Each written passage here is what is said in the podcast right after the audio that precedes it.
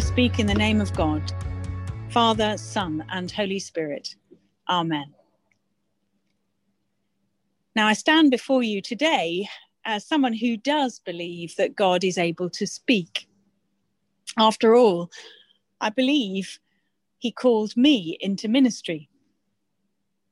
There were occasions, more than one, when I felt that call.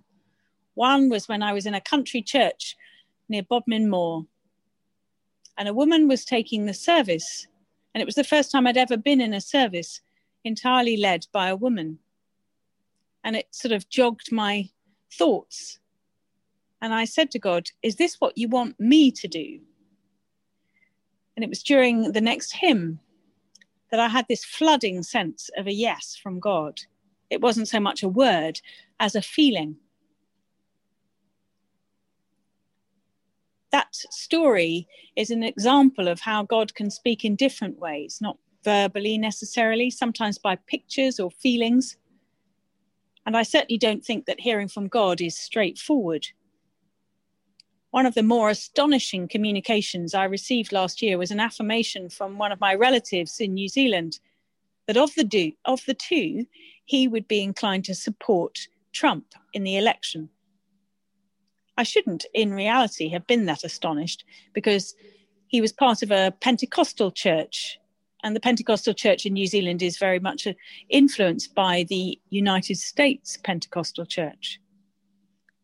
You don't have to f- look very far, in fact, to find wide support for President Trump amongst many evangelical Christians. And it wasn't just that they supported him because he was seen to be pro life and pro Israel and somebody who supported prayer in schools. Some were also sure that he was God's candidate because God had spoken to them about him. And therefore, when he didn't win, they assumed the voting must have been rigged, not just because Trump said so, but because God had said so. It's examples like this and others which rightly make people wary of the whole idea that God might speak to people. How on earth can you be sure? And yet it's clear by reading the Gospels that Jesus frequently heard his Father's voice. And sometimes others heard it too. In our first reading today, it took a while for Eli to understand that God was speaking to Samuel, but he did get there in the end. Eli must have had experience. We see this story, though, as one all about how God spoke to one young person. It's sometimes used to encourage young people to expect to hear the voice of God.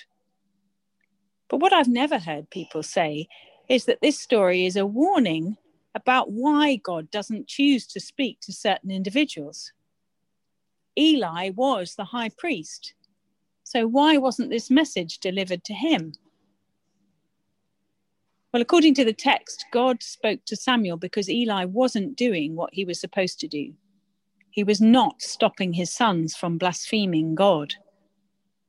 So if we don't hear from God, it might be a result of not listening to our own consciences. Or perhaps more likely that we have never given God enough opportunity to speak to us. God can speak anywhere and at any time. But in my own experience, I think if I have heard his voice, it's most often when I'm in quiet, or reading the scriptures, or worshipping, or praying with others. Another reason God may appear to be silent is that in the past he's asked us to do something. And until we do that something, he will remain silent. Or we may have done something we know to be wrong and never confessed it. Sometimes you need to confess to another human being to bring something in the light to really clear it from your soul.